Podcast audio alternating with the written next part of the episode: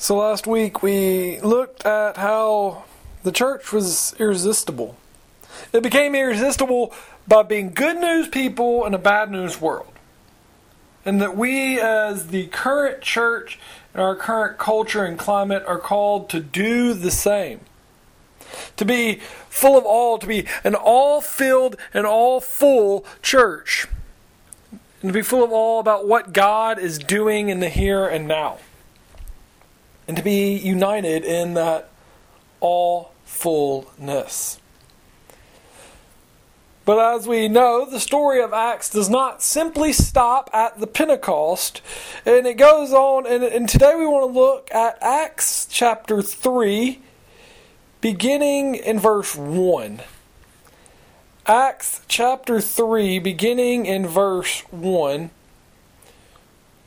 where we hear uh, about Peter and John, and it says that one day Peter and John were going to the temple at the hour of prayer at three o'clock in the afternoon, and a man lame from birth was being carried in. People would lay him daily at the gate of the temple called the Beautiful Gate so that he could ask for alms from those entering the temple. And when he saw Peter and John about to go into the temple, he asked them for alms. And Peter looked intently at him, as did John. And they said, Look at us. And he fixed his attention on them, expecting to receive something from them. And Peter said, I have no silver or gold, but what I have I give you. In the name of Jesus Christ of Nazareth, stand up and walk. And he took him up and he took him by the right hand, he raised him up, and he immediately to his feet, and his ankles were made strong. Jumping up, he stood and began to walk, and he entered into the temple with them, walking and leaping and praising God. And all the people saw him walking and praising God. And they recognized him as the one who used to sit and ask for alms at the beautiful gate of the temple. And they were filled with wonder and astonishment at what had happened to him. This is the word of God for us, the people of God. Thanks be to God. So, Peter and John find themselves, for lack of a better way of putting it in our modern terms, going to church. They're going to a prayer service. And, and as they're approaching, they find they see this man who has been strategically placed. And I say placed because he was, as we hear, lame since birth. So someone had to put him there. And he's strategically placed because they've put him at the entrance of the temple. Perhaps um, he's heard of what has been going on there. He's been hearing of the Pentecost story and, and how they came together and they sold all that they had to help those in need, as we heard in Acts chapter 2. Uh, perhaps he comes hearing you know that they're giving that they're giving people and so he's seeking a handout he's heard how they're helping and he needs help. So he gets someone to take him there. And as he's sitting there, along come Peter and John as he's sitting in this strategic placement, he finds himself asking for and begging for what he wants, for alms for the poor. He's asking for, for gold and silver. He's expecting the people of God to meet his wants. And we may be saying, well, wait a minute, but are we really any different? I mean, what do we expect from the people of God in the house of God? What do we expect from God? Many times, even our prayers are God, just give me what I want. We, we, we show up on Sunday morning, we listen to sermons, we find ourselves proclaiming that we need something. We're searching for something, but do we expect God to just meet our wants? Do we even know what we want?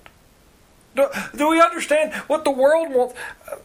You see, uh, as we hear our story, the, the man is simply saying, Give me what I want.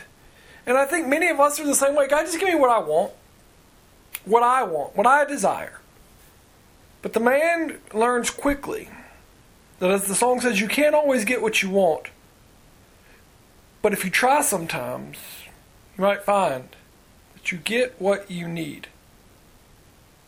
Because as a man is asking for money, for, for what he wants, for what he desires, the question that comes to my mind is why doesn't he ask for what he needs? I mean, he has been a paralytic since birth, by all accounts. Why is he not asking to be made whole? To be healed? D- does he not believe that it can happen? Has he given up hope?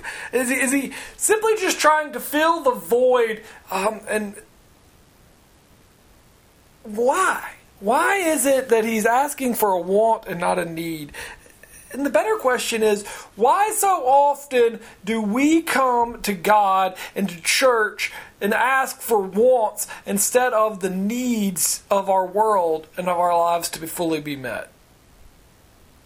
I mean, the world is crying out all around, give me what I want. And we so often are no different. We look for what will be the quick fix. We look for something to fill the void in our lives. We look for something that we think will bring us happiness.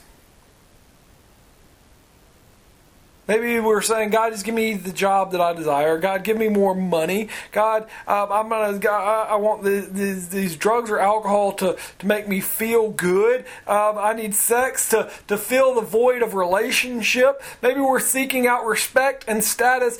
But we find ourselves like the man screaming, Give me what I want. Give me what I deserve. I deserve to feel good. I deserve to feel whole. But fortunately for us, and for the man, God doesn't give us what we deserve, but what we need. For we hear in Scripture the wage of sin is death, but God doesn't give us death. God gives us grace and mercy and love and forgiveness and life. So Peter and John say, I'll give you what I have. And what I have may not be what you think you need, but it is what you truly need. And I can imagine that as the man is sitting here listening to Peter and John pontificate about we don't have gold and silver, we don't have this or that, look at us, we're, we don't have it, that he's going, all right, well, if you're not going to give me money, keep walking so that the next person can. But instead, Peter and John say, we'll give you what we have. And they look at him and they say, in the name of Jesus Christ, stand up and walk. While the man is probably thinking, just keep walking, they say, no, no, no, sir, you walk. Get up. In the name of Jesus Christ, you are made whole. You have been healed. And you see, I think this comes down so often in our own lives to the uh, idea of what is it that we expect? We've talked about this before, but what is it that we expect? And too often in our lives, we expect one thing, but God says, I've got something much better and greater because what we expect is what the world tells us we should expect instead of what God speaks truth into our lives. And so we find ourselves expecting one thing, but God is going, I, I, desire so much greater for you. And this raises a question in my own life that if our own expectations, became a reality, would we be living a life that is fully alive? And for many of us, I think not. I think we have we have kind of quelched our expectations to the to the lowest common denominator. I, I would settle for this. And I think this is where the man finds himself as well. That like he is settled from not asking for what he needs to asking just for something that he wants that is adequate in his own mind. You see, the expectation of the man was so low that he just addressed his immediate wants.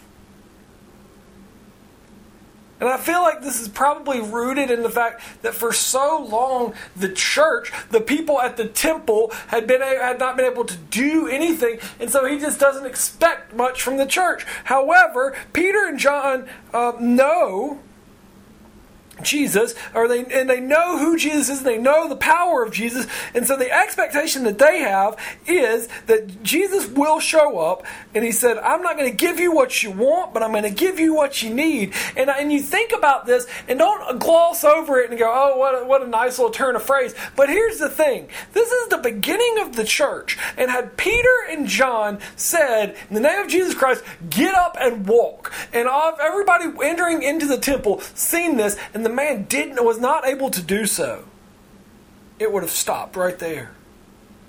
Do you understand the confidence with which Peter and John had to have? They, they had to have the utmost confidence that Jesus would show up, that the power of God would make this man whole in order to proclaim this in this juncture. And the question I have for us is do we have that same expectation of Jesus Christ to show up to make people whole, to resurrect and to transform. Because there is brokenness in our world. You don't have to look very far to find it. There's hate and division, separation and, and just hurt. Our world is broken and is far from what we are called to be by God. We can't keep burying our head in the sand as we have we can't keep just picking sides and deciding that we're going to yell at each other instead of speaking to each other. We can't say that I'm right, you're wrong, instead of being able to come to the table in, uni- in unity and love and care for the other.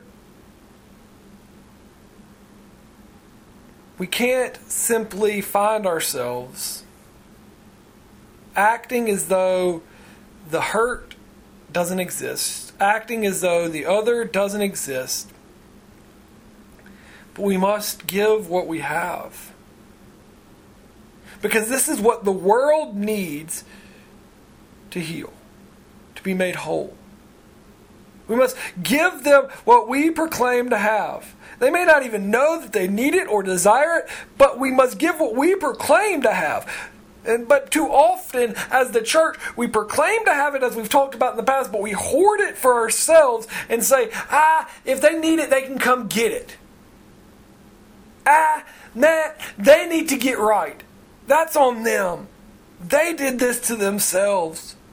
But the world, we are proclaiming it every day that the world needs Jesus, but too often we are afraid to give Jesus to the world.